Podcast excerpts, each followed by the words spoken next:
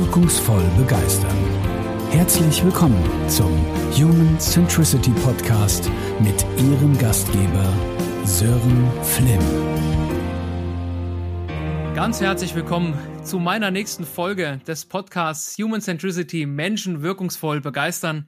Schön, dass du wieder eingeschaltet hast und zwar zu einer auch für mich sehr besonderen Folge, denn ich habe zum ersten Mal einen Gast mit dabei zum Interview. Da freue ich mich riesig drüber, dass er mir zugesagt hat. Dr. Jürgen Weimann ist zu Gast. Jürgen Weimann ist einer der gefragtesten Managementberater, wenn es um Transformation mit Begeisterung geht. Er begleitet insbesondere Institute aus dem Finanzsektor in Beratungsprojekten rund um Themen wie Kundenzentrierung und wirkungsvolle Führung. Und ich habe zu Jürgen Weimann eine sehr besondere Verbindung, denn im letzten Jahr durfte auch ich in den Genuss kommen, mit ihm gemeinsam arbeiten zu dürfen. Er hat auch mich begleitet auf dem Weg in die Freiberuflichkeit hinein und das war eine unfassbar spannende Zeit und von daher war es mir eine Herzensangelegenheit, ihn anzufragen, mein erster Interviewgast zu sein für diesen Podcast. Lieber Jürgen, schön, dass du da bist. Herzlich willkommen. Ja, lieber Sören, vielen Dank. Ähm, ich freue mich sehr, hier zu sein. Vielen Dank für die Einladung und es ist für mich eine doppelte Freude, wie ich gerade gehört habe, dein erster Gast zu sein und dass du jetzt einen Podcast hast. Von dem her äh, große Freude. Vielen Dank für die Einladung. Sehr, sehr gerne. Dein Thema, lieber Jürgen, Transformation mit Begeisterung. Das Thema Begeisterung eint uns an dieser Stelle und du schaust drauf von der Seite der Transformation, der Veränderung. Und darüber möchte ich heute auch mit dir sprechen. Ich möchte mit, mit einer ersten Frage mal einsteigen. Ähm, wenn ich an Veränderungen denke, löst das ja bei den Menschen erstmal nicht immer unbedingt positive Emotionen aus. Mir hat mal jemand gesagt, jeder liebt den Fortschritt, aber kaum einer den Wandel. Wie kann es aus deiner Sicht gelingen, Veränderung mit so einem Thema wie Begeisterung zu verbinden? Ja, also Veränderungen, wie du es gerade schon auch gesagt hast, sind erstmal per se für uns alle nicht leicht. Das haben wir alle erlebt, wenn wir ans letzte Jahr denken und an die Auswirkungen, die die Corona-Pandemie für uns alle hatte in unterschiedlichen Facetten. Da hatte jeder von uns auch mal Tage, Stunden, vielleicht auch sogar Wochen, wo er gesagt hat, boah, wo geht das jetzt alles hin und was heißt das äh, für uns? Weil wir sind als Menschen erstmal per se nicht besonders veränderungsbereite Wesen. Gleichzeitig, und das zeigen meine Erfahrungen aus ganz, ganz vielen Projekten, und das erlebe ich äh, tagtäglich, wenn ich Menschen bei solchen Veränderungen begleiten kann, ist erstmal der, der allerwichtigste Schritt, wenn wir über Veränderung mit Begeisterung denken, dass die nicht im Kopf stattfindet, sondern im Herzen. Es geht um die Emotion, zu sagen, wir brauchen etwas, was uns, ich, ich sage immer gerne, der Zukunftsfilm, der in uns Gänsehaut auslöst. Wir alle saßen schon mal vor dem Fernseher und haben mit der Hauptperson mitgefiebert, hatten eine Gänsehaut, haben vielleicht sogar Tränen in den Augen gehabt, weil es uns einfach so angefasst hat. Und wenn ich an Veränderung mit Begeisterung denke, dann ist es genau das. Ähm, Unternehmen, die sich wandeln, brauchen ein Zukunftsbild, was diese Emotionen auslöst. Man sagt, ja, das ist attraktiv, da möchte ich hin. Und letzten Endes diese Gänsehaut, die auch dieses Glänzen in den Augen auslöst. Und ähm, der erste Schritt ist ja häufig, erstmal gar nicht von Begeisterung zu sprechen, weil Veränderung erstmal für viele auch einen Schock bedeutet. Und ähm, dieser Schock macht erstmal ängstlich, sorgevoll, vielleicht auch zweifeln, wo man in die Zukunft blickt.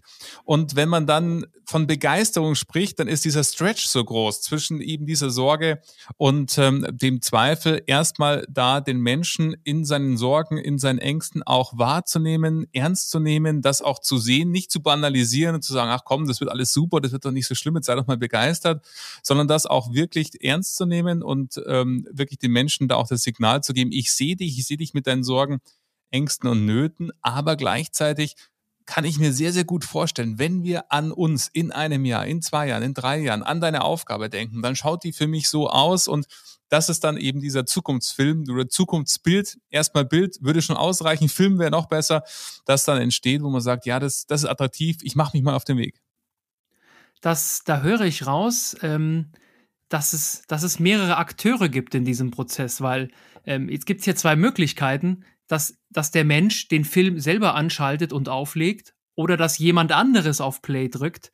Ähm, wie ist denn das aus deiner Sicht? Äh, wen, wen meinst du damit, wer dieses in den Menschen entfachen kann? Und ist es überhaupt von außen entflammbar, diese Veränderung? Oder ist das eher was, ja, was Menschen eher so eher mit sich ausmachen? Wie, wie siehst du das?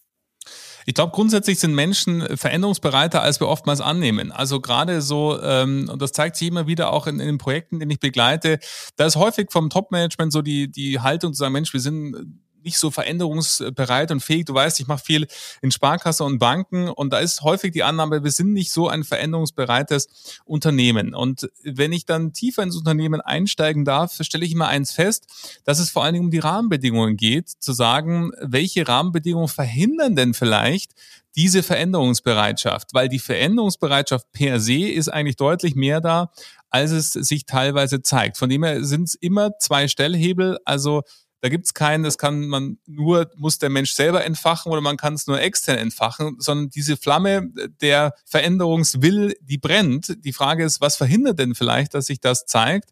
An den Rahmenbedingungen, äh, Organisation, Stichwort, aber auch das Thema zum Beispiel Kompetenzen, wie viel Freiheitsgrade haben wir im Unternehmen und so weiter und so fort. Wie werden Menschen gesteuert, bewertet, beurteilt? Also auch diese ganzen systemischen, äh, organisatorischen Themen rund um Mitarbeiter, Entwicklung und Beurteilung und ähm, auf der anderen Seite natürlich die Rolle der Führungskräfte und des Managements bezogen auf Gibt es denn dieses äh, Zukunftsbild? Gibt es dieses positive Zukunftsbild, wo wir uns hin freuen können? Oder schauen wir eigentlich sehr, sehr stark? Und gerade im Banking gibt es ja viele, viele Gründe, wo man sagen kann, puh, das wird ganz schön schwer, wenn wir an Minuszins denken, wenn wir an Regulatorik denken, BGH-Urteile, Digitalisierung und ich könnte noch diverse Sachen aufzählen. Da gibt es mir erstmal viele Facetten, wo wir eher dazu neigen, äh, in ähm, Instituten und Gruppen eher auf das zu schauen, was alles schlechter geworden ist, nicht mehr möglich ist. Aber oftmals vergessen wird, dass es ja viele Aspekte gibt, die, wenn wir nur an den Bedarf an Finanzdienstleistungen zum Beispiel denken, der ist ja massiv gestiegen. Und die Leute, die äh, beschäftigen sich alle mit Finanzen. Die Frage ist nur, ist dann das Institut der Finanzpartner, mit dem sie sich beschäftigen, oder beschäftigen sie sich mit dem anderen Partner? Und von dem her gibt es immer auch Chancen, ähm, die auf der anderen Seite stehen. Somit braucht es, und damit zurück zu deiner Frage, für dieses Zukunftsbild immer eine Mischung aus beiden. Organisatorische Rahmenbedingungen, die die Veränderungsbereitschaft fördern und Führungskräfte, die diese Bilder im Kopf und im Herzen vor allen Dingen ähm, fördern und ähm, letztendlich stimulieren. Ja, spannend, spannend, was du sagst. Ähm, du, du, hast ja gesagt, die Flamme der Veränderung ist in den Menschen per se auch erstmal da. Natürlich brennt die unterschiedlich hoch, vollkommen klar. Menschen sind unterschiedlich. Ähm, aber sie ist per se erstmal da und es gibt eher Dinge, die sie löschen können. Ne? Äh, das ist ja ähnlich wie beim Thema Motivation. Wenn wir darüber reden, ne, dann sage ich auch, Menschen motivieren, das nehmen wir uns alle so oft vor, aber kann das wirklich gelingen? Wir können vor Demotivation bewahren. Ist ja was ähnliches. Und du hast von einem Bild gesprochen. So, und gerade beim Thema Vision, wo wollen wir hin? Was ist das Bild? Gibt es ja nun Bilder, die hängen an der Wand, ne, auf dem Flur. Wenn ich den entlang laufe, da hängt das Bild und da hängt es auch gut und da kommen wir auch dran vorbei. Du hast aber auch davon gesprochen, das Bild im Herzen zu tragen. Jetzt stelle ich mir das mal ganz pragmatisch vor. Ich entscheide mich mit meiner Organisation, mit meinem Unternehmen dazu, eine neue Zukunftsvision zu zeichnen, ein Bild zu zeichnen.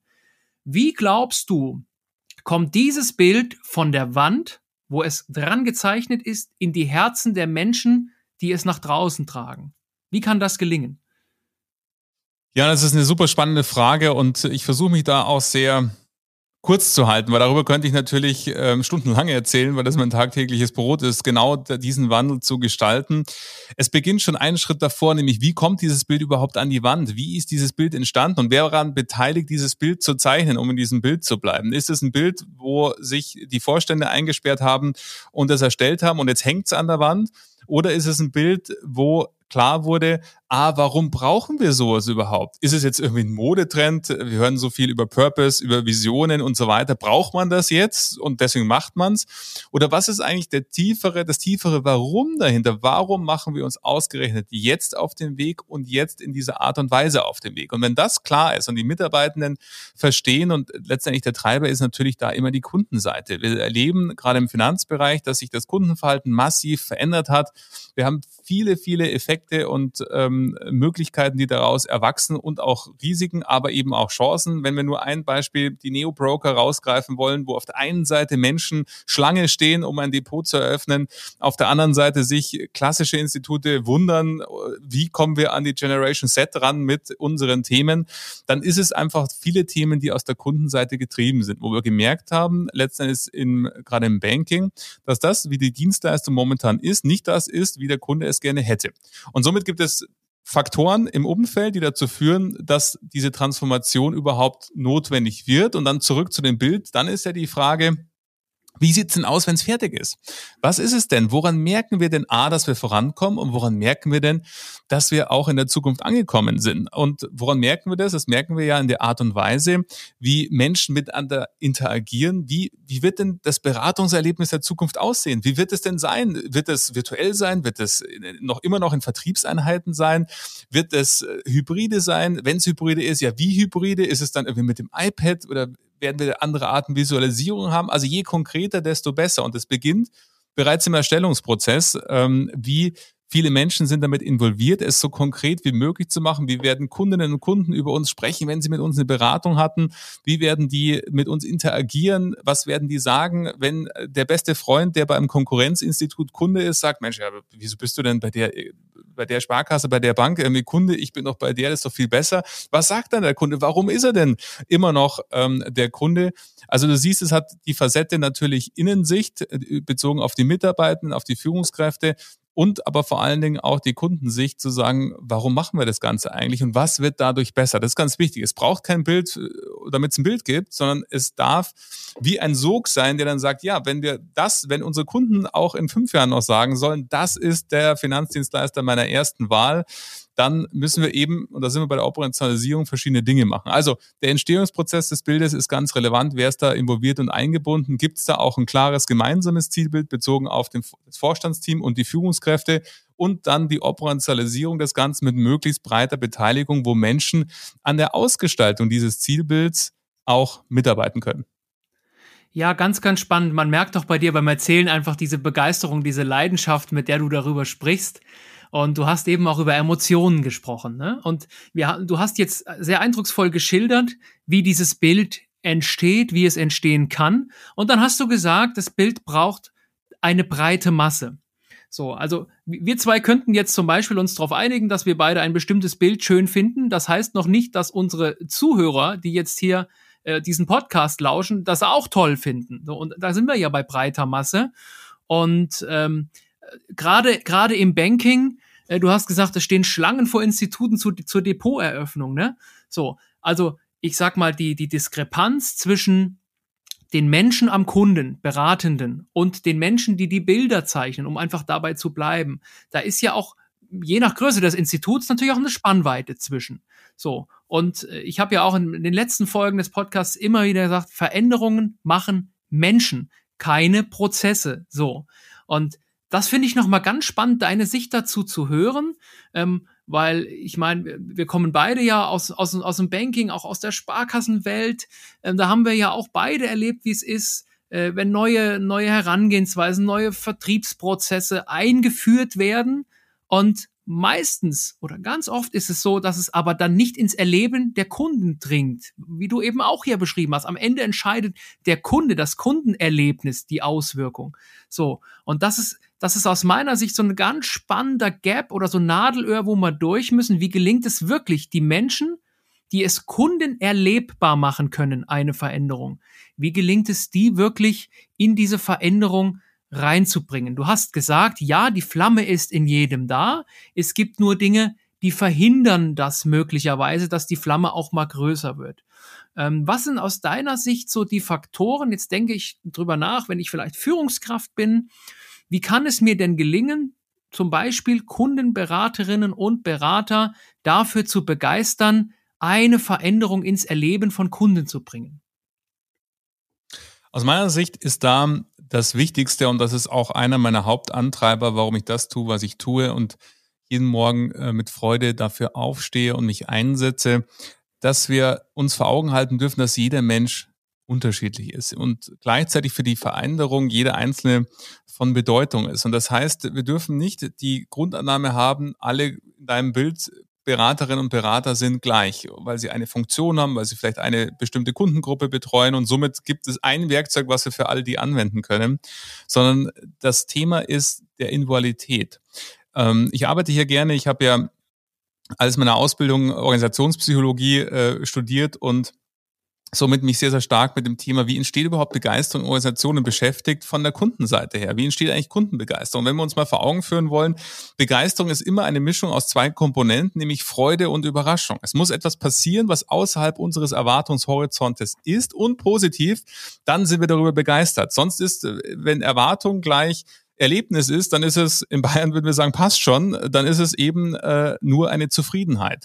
Und dieser Erwartungshorizont ist ja für jeden Menschen, in unserem Beispiel Beraterinnen und Beraterinnen, unterschiedlich. Sprich zurück zu deiner Frage. Als Führungskraft darf man sich die Frage stellen, welche homogenen Gruppen habe ich denn innerhalb meines Teams oder im Falle einer Gesamtorganisation in der Organisation? Aus meiner Erfahrung sind das immer zwischen drei bis fünf Gruppen, wo man sagen kann, wie erleben denn die eigentlich Sparkassen? Weil, weißt du, dieses Bild an der Wand ist ja das eine und auch tolle Führungsleitlinien oder irgendwelche Werte, die man irgendwo aufgeschrieben hat, sind ja super. Aber entscheidend ist doch, erlebe ich das? Wenn wir sagen, wir sind wertschätzend oder wir sind offen oder wir sind vertrauensvoll, erlebe ich das von meiner tagtäglichen Führungskraft, dass die vertrauensvoll, offen und wertschätzend mit mir umgeht. Sprich, wir dürfen uns Gedanken machen, welche Mitarbeitergruppen gibt es denn eigentlich und mit welchen Bedürfnissen und Erwartungshaltungen kommen eigentlich aus dem Customer Experience Management, wo wir uns auch Gedanken machen, an welchen Kontaktpunkten haben wir welche Kunden, was haben die für eine Erwartung an das äh, Kundenerlebnis und was heißt das für die Kundenreise, die der Kunde gemeinsam mit der Sparkasse oder Bank macht. Und eben zurück zum Mitarbeiter, wir dürfen uns dann fragen, und das wird häufig falsch gemacht. Es gibt eine Kommunikations- oder Veränderungsstrategie für alle, die alle gleich ist. Und das ist schon mal der erste ganz größte handwerkliche Fehler, weil Menschen einfach unterschiedlich sind. Wir haben Menschen, die sagen, ja, endlich rührt sich hier mal was, endlich bewegt bewegt sich hier was. Großartig, dass wir jetzt endlich mal virtuelle Beratung einführen, dass ich meinen Kunden auch virtuell erreichen kann. Wunderbar. Und wir haben andere, die sagen, boah, was soll ich denn noch alles lernen? Jetzt bin ich gerade mal froh, dass ich irgendwie OS Plus irgendwie beherrsche. Jetzt muss ich auch noch OS Plus Neo, da sind die Masken wieder anders. Jetzt muss ich auch noch visualisieren. Jetzt muss ich das auch noch mit dem Kunden teilen, äh, meinen Desktop und das irgendwie in ein tolles Beratungsgespräch führen. Und wenn wir denen dann immer erzählen, die Zukunft wird alles super und es wird alles so ganz toll und es wird so einfach werden mit OS Plus Neo und, und großartig, dann fühlen sich die am Ende des Tages verarscht, weil sie sich nicht gesehen fühlen in Form von ernst genommen mit ihren Ängsten und Nöten. Sprich, wir brauchen eine differenzierte Strategie. Für die, die sagen, großartig, endlich rührt sich immer was, das sind ja die einfachsten, wo man sagt, hier macht Erfahrungen mit euren Kundinnen und Kunden, entzündet die, berichtet davon. Und für die anderen, die vielleicht eher konservativer draufblicken und sagen, boah, das ist schon ein ganz schönes Brett, was wir hier bohren. Und wenn ich mir vorstelle, was ich dafür tun muss, dann blicke ich da erstmal mit Sorge drauf für die brauchen wir erstmal die Würdigung der Vergangenheit, zu sagen, überleg doch mal, was du schon alles in deiner großartigen Karriere, die teilweise ja 10, 15, 20, 30 Jahre lang ist, alles schon gemeistert hast an Veränderungen. Und wie, wie drei Jahre später hast du da drauf geschaut und gesagt, Mensch, das ging doch wunderbar, hast ja super hinbekommen, um dann diesen Zukunftsblick zu schärfen, weil dann ist auch eben für die, und das sind meistens eine ganz, ganz große Gruppe möglich, das Ganze auch bei den Kundinnen und Kunden zu entflammen, aber eben auch mit dem differenzierten Blick. Wir tun ja auch in, auf der Kundenseite so mit Kundensegmentierung etc., als wenn wir mit homogenen Gruppen zu tun haben. Das haben wir auch bezogen auf finanzielle KPIs, aber bezogen auf die Menschen und handelnden Personen haben wir genauso die Individualität wie auf der Mitarbeiterinnenseite. Und das ist das Zentrum, Individualität in der Umsetzung bei den einzelnen Menschen. Das ist total spannend, ähm, weil eine große Rolle bei all dem, was du gerade beschrieben hast, nimmt ja dann tatsächlich die Führungskraft oder die Führungskräfte oder das Management ein. Und wir haben jetzt sehr stark den Fokus auch auf das Thema Beratungserlebnis, beratende Menschen gelenkt.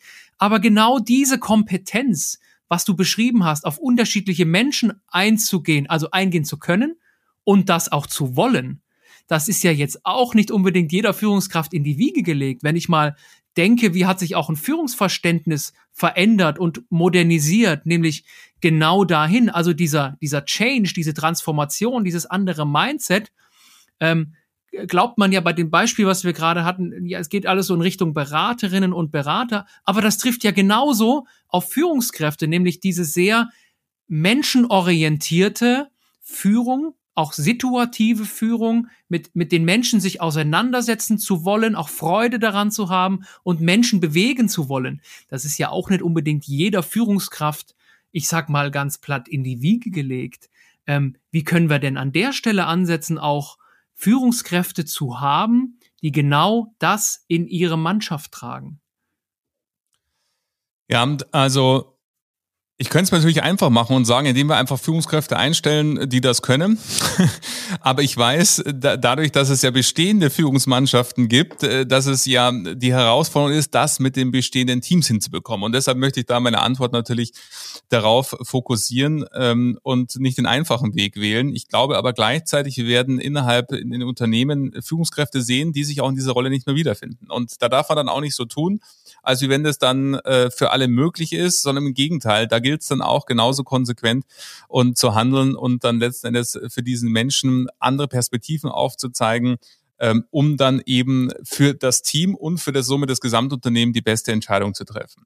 Ich habe für Führung immer ein äh, schönes Bild. Ich vergleiche Führung immer gerne mit einem Garten. Ähm, ein Garten, den, wo meine Aufgabe ist, diesen Garten zu einem wundervollen blühenden Garten, für den mich alle beneiden, äh, zu machen. Und in diesem Garten gibt es verschiedene Pflanzen und da gibt es Pflanzen, die habe ich selber gepflanzt, die habe ich vielleicht selber auch hochgepäppelt von äh, dem kleinen Samen hin zu der wunderschönen Pflanze, die es jetzt ist. Ich habe vielleicht auch Pflanzen, die habe ich übernommen von meiner Vorgängerin und meinem Vorgänger. Die hätte ich vielleicht retroperspektiv nicht gepflanzt, aber ich habe sie halt, äh, weil sie in meinem Team sind. Und ich habe unterschiedliche Formen ähm, der Bedürfnisse. Ich äh, habe welche, um in diesem Bild zu bleiben, die brauchen mehr Sonne, weniger Sonne, mehr Wasser, weniger Wasser. Du verstehst, was ich meine mit dieser Metapher. Meine Aufgabe ist, dass daraus aber ein blühender Garten wird. Und ich glaube, das ist entscheidend, wenn ich an Führung denke, dass Führungskräfte die Aufgabe haben, in der Individualität der einzelnen Menschen in ihren Teams ein, eine homogene Zielrichtung hinzubekommen. Also viel zu häufig arbeiten wir sehr, sehr stark und sehr, sehr intensiv sogar an dem Gleichmachen von Menschen, indem wir sagen, es, es ist die Schublade, es ist das Anforderungsprofil, da gibt es irgendwie eine Skala eins bis sechs und du bist halt leider eine drei und nicht eine fünf und für eine sechs müsstest du noch irgendwie das sein. Dann haben wir Systeme, die variable Vergütung, die auch äh, häufig dazu führt, dass man eben nicht Topleistungen fördert, sondern dass man irgendwie sagt, ah, wir können, können wir nicht machen, wir müssen ja irgendwie an alle so ein bisschen was ausschütten und dann äh, kommen beim einzelnen Mitarbeiter irgendwie 20 Euro an und jeder stellt sich die Frage, was soll der Quatsch eigentlich? Also wir müssen immer auch eben diese Komponente Symbiose aus Menschen und Organisationen berücksichtigen, wo wir sehen, was haben wir Rahmenbedingungen, darüber hatten wir schon gesprochen, aber eben jetzt in Bezug auf die Führungskraft, welche Menschen ähm, sind mir anvertraut und was heißt das für den Einzelnen, dass ich, was kann ich tun, dass derjenige, weil im Idealfall, ich sage immer gerne, wir haben alle Führungskräfte in unserem Leben schon mal erlebt. Ich bin jetzt seit 24 Jahren unterwegs, wo wir heute noch dran denken und sagen, wow, dieses Gespräch oder dieser Mensch hat mein Leben verändert. Warum? Weil ich irgendetwas gelernt habe, irgendwas mitbekommen habe oder irgendwas mir abschauen konnte, was mich heute noch berührt. Gleichzeitig haben wir auch Menschen, wo wir sagen, ja, an die erinnere ich mich auch noch gut, aber da bin ich echt froh, dass ich nie wieder was mit dieser Person zu tun hatte. Und wir brauchen eben mehr von den Ersteren, die eben dazu führen, dass Menschen wachsen. Wenn wir uns Unternehmen vorstellen, dass das äh, Wachstumsplattformen sind, wo ich für nicht nur den Beruf lerne, sondern auch noch für mein Leben lerne, ja, das wäre doch einfach eine wunderbare Zukunft.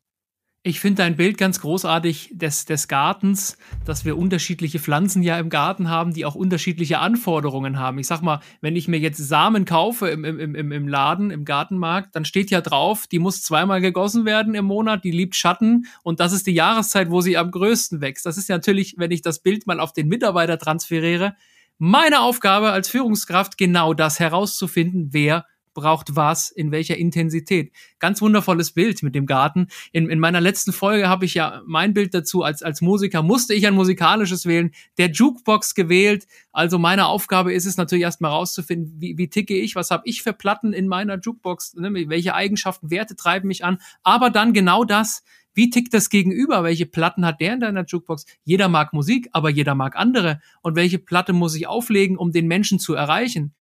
Jede gute Playlist lebt von einem guten Mix, aber ich muss wissen, was ich wann bei wem auflege. Am Ende bleibt die Botschaft eine sehr ähnliche, aber dieses Bild des Gartens finde ich auch ganz wunderbar, genau dafür, äh, was, was beschreibt, was Führung ausmacht. Jetzt waren wir sehr in der Banking-Branche unterwegs. Erlaube mir eine Frage zum Abschluss nochmal ganz allgemein zu stellen. Ähm, wir alle haben den Satz Veränderungen als Chance begreifen sicherlich schon mehrfach gehört. Ich habe da heute auch dran denken müssen, ganz persönlich heute Mittag, als ich nach Hause gefahren bin, auch aus einem Workshop, kam die erste Absage wieder rein für eine Keynote im Dezember. Und da habe ich gedacht, verdammt, äh, ich dachte eigentlich, jetzt kommen wir so langsam wieder in ruhigere Fahrwasser, was das Thema Pandemie auch angeht. So, wieder stehe ich vor einer Veränderung. Und da kennen wir alle diese Momente, ne, wo wir in eine Veränderung auch geschubst werden und dann sagt uns vielleicht jemand, Mensch, seh doch die Chance in der Veränderung. Ist das aus deiner Sicht eher eine Floskel? Muss man dafür nicht gemacht sein, um genau das zu erreichen, Veränderung als Chance zu begreifen? Aus meiner Sicht ist der Satz Quatsch und Magie zugleich. Warum Quatsch und Magie zugleich? Ähm, weil es kommt immer darauf an, zu welchem Zeitpunkt bekomme ich diesen Satz gesagt oder höre ich diesen Satz.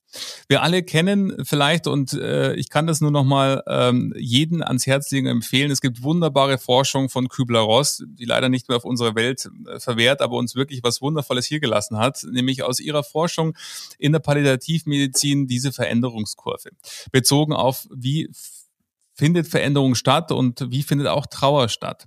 Wenn wir hören, äh, die Veränderung ist eine Chance äh, in einem Zeitpunkt, wo wir noch mitten im Trauertal sitzen und irgendwie sagen, boah, warum ich, warum, warum muss ich mich jetzt schon wieder verändern und was soll das überhaupt? Und ich kann mir überhaupt nicht vorstellen, was da irgendwie die Chancen sind. Dann fühle ich mich damit einfach nur von den Kopf gestoßen, weil ich in dem Moment, da will ich keine Chancen sehen und da sehe ich auch keine Chance, sondern da brauche ich eine Schulter, die mich, äh, an die ich mich anlehnen kann oder jemand, der mich in den Arm nimmt und sagt, hey, ich sehe dich, ich sehe dich mit deinen Ängsten, mit deinen Nöten und sei dir gewiss, ich bin da, ich bin an deiner Seite. Und das ist dann die Rolle der Führungskraft.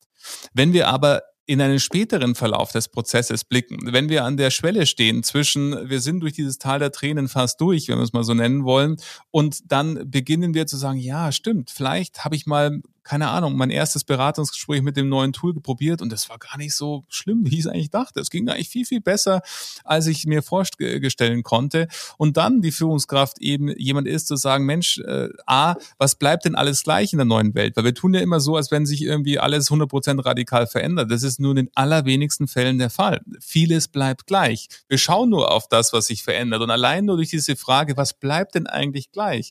Merken wir, wie so eine innere Beruhigung stattfindet, weil viele Dinge bleiben ja genauso, wie sie vorher waren. Es ändert sich ja immer nur ein gewisser Anteil. Und wenn dann eben in diesem Zeitpunkt der Satz kommt, dann verstehe ich den auch, sage, ja stimmt, es ist auch eine Chance, äh, die dahinter liegt und ich kann mich in, in dein Bild total gut reinversetzen. Bei mir ging es auch im äh, März letzten Jahres so und es kam Corona, ein Termin nach dem anderen flog aus dem Kalender von Vorträgen und dann habe ich mir auch gedacht, boah, ist ja sehr furchtbar und ich, weil ich mich schon so darauf gefreut habe auf die Dinge und da war ich auch erstmal traurig. Aber dann, als ich irgendwie mit ein paar Tagen Abstand draufschauen konnte, habe ich den Blick schärfen können bezogen, was ist denn jetzt dadurch möglich? Ja, dadurch möglich war auf einmal, ich hatte irgendwie 30 festgeplante Tage meines Jahres frei. Also, was ist denn damit möglich? Damit war möglich, dass ich ja auch einen Podcast gemacht habe und ins Leben gerufen habe. Und deswegen ist eben der, der Punkt, Veränderung als Chance ist immer die Frage, zu welchem Zeitpunkt. Wenn wir das in einer sehr, sehr tiefen Trauerphase hören, dann fühlen wir uns einfach nicht gesehen, dann ist es eine totale Banalisierung, dann fühlen wir uns vor den Kopf verstoßen, absolut zu Recht. Sehen wir es zu einem späteren Zeitpunkt, dann können wir das auch wirklich als Chance begreifen und sehen und mit diesem Wind in den Segeln wieder nach vorne ähm, ausgehen. Und da sehen wir, wie wichtig es ist, diese Sensibilität für den anderen haben. Weil es geht nicht um uns, es geht nicht äh, um die Führungskraft, sondern es geht immer, und auch übrigens im Kundengeschäft, es geht nicht um die Beraterinnen und Berater, sondern es geht um die Kunden und den Kunden. Und in dem Fall um die Mitarbeitenden, ähm, wo steht der gerade, was braucht der gerade und darum geht's zu handeln. Und du kennst diesen Satz vielleicht, behandle dein Gegenüber so, wie du selbst behandelt werden möchtest. Aus meiner Sicht muss der lauten, behandle das Gegenüber so, wie das Gegenüber behandelt werden möchten. Darum geht's im Kern in Führung und Vertrieb gleichermaßen. Jürgen, tausend Dank für das, was du gerade gesagt hast. Den Satz zum richtigen Zeitpunkt, das sagt dir natürlich, impliziert natürlich auch, dass Veränderung einfach auch Zeit braucht. Dass Menschen auch unterschiedlich viel Zeit in der Veränderung brauchen. Und ich kann das auch persönlich sehr, sehr nachempfinden, was du gerade beschrieben hast und was du damit auch zum Ausdruck bringen willst. Ganz lieben Dank dafür. Ja, mit Blick auf die Zeit, ich würde gerne mit dir noch weiter plaudern, weil ich es total spannend finde, auch deine Ansätze und deine, deine Impulse zum Thema Transformation mit Begeisterung. Und ich krieg auch jetzt immer mehr noch ein Bild, was du genau damit meinst und was du damit zum Ausdruck und in die Welt bringen willst. Ich danke dir ganz, ganz herzlich, dass du mein erster Gast warst zu deinem Herzensthema. Ich möchte euch, liebe Zuhörerinnen und Zuhörer, an der Stelle noch wärmstens eine Empfehlung aussprechen. Jürgen hat es angedeutet, er hat einen eigenen Podcast im letzten Jahr aufgebaut. Everyone Counts Transformation mit Begeisterung, der Podcast von Dr. Jürgen Weimann. Ich möchte euch den, möchte dir den sehr, sehr wärmstens ans Herz legen. Ich verlinke ihn auch unten in den Show Notes, da kannst du direkt drauf zugreifen und äh, die Folgen von Jürgen genießen. Jürgen, nochmal an dieser Stelle tausend Dank für deine Zeit und ich freue mich auf hoffentlich bald wieder persönlich, persönliche Begegnungen miteinander und bleib gesund und lieben Dank nochmal, dass du mein Gast warst. So geht's mir auch. Vielen Dank für die Einladung. Danke, dass ich hier sein konnte.